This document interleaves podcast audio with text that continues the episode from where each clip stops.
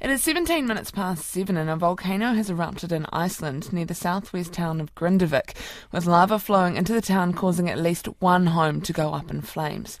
Footage shows fountains of molten rock spewing from fissures in the ground. The town had already been evacuated in the hours before this latest eruption, when seismic activity suggested it was imminent.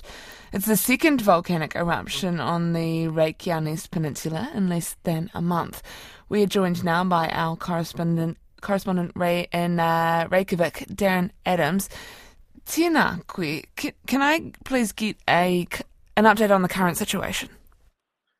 Yes, uh, unfortunately three houses have now either burned down or been covered by lava. This is from the second fissure that opened up just above the town of Grindavik earlier on today. And this is the one that caught everyone by surprise, I think it's fair to say. The eruption that took place at eight o'clock this morning U K time, which is about ten hours ago now, was not unexpected. Unfortunately, some of it happened on the wrong side of some defensive walls of earth which had been built around the town of Grindavik.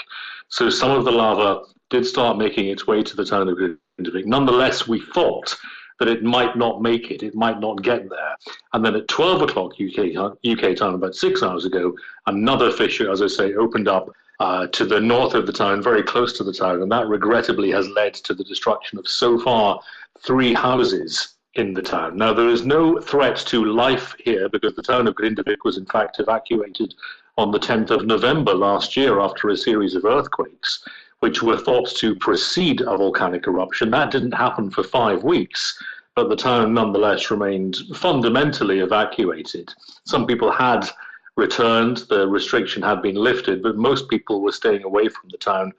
Those who were in the town were evacuated this morning when the alarm was raised several hours before this particular eruption. So the entire country has been watching the webcam of this second fissure and the lava making its way desperately, sadly, towards people's homes, uh, where it has caused this damage.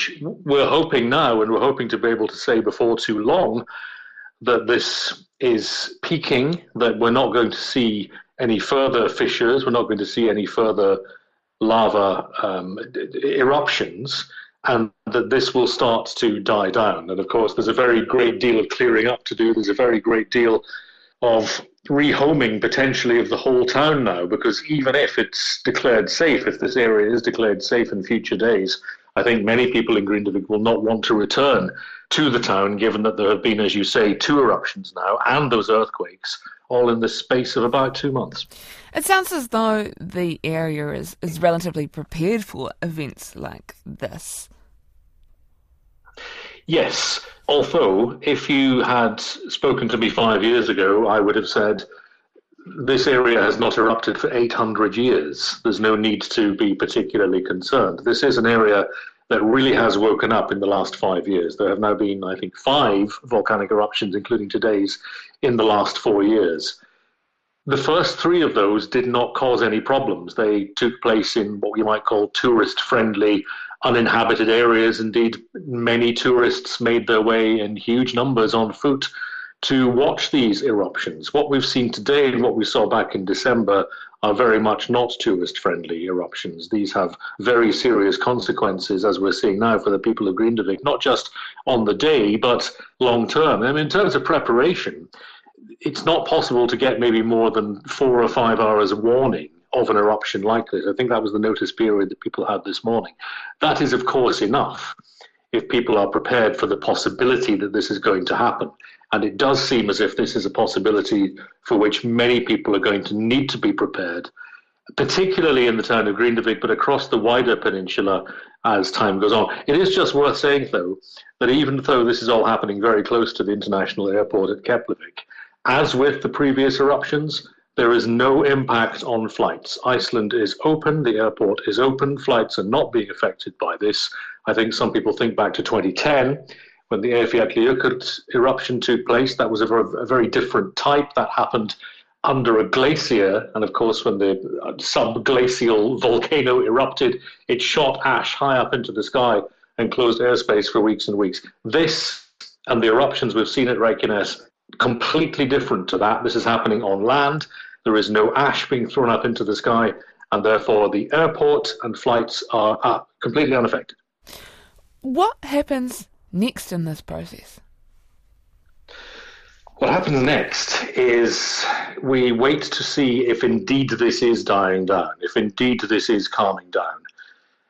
As I say, I don't think people in Grindavik are going to want to return, even if the area is declared safe. Some may very well. We saw after the last eruption, people did return to pick up belongings from their homes. I think a lot of that will be going on. Long-term, securing ho- homes and housing for the people who've been made homeless by this. I know that's a, a top priority for the government, and they have purchased housing in other parts of Iceland for that to happen. In the longer term, it will be about coming to terms with the fact that this area has geologically and seismically and geothermically woken up. And I think what we're going to see is more of the kind of protection that has been created, being built around the town of Grindavik and also around important infrastructure such as the geothermal power station at Svartsengi, which is to the north of this area. It was imperiled by the last eruption. It doesn't seem to be in danger this time, but it, together with the tourist attraction of the Blue Lagoon, is also encircled now by a high wall of earth, and that is in place to protect those facilities, to protect that infrastructure, should there be another eruption. I think we're going to see a lot of that. I think we're going to see a lot of attempts to protect important places from the lava. Thank you so much for that update. That's our correspondent in Reykjavik, Darren Adams, and there is some uh, very fascinating footage of the uh, lava spilling out over the area. twenty-four minutes past seven on Morning Report.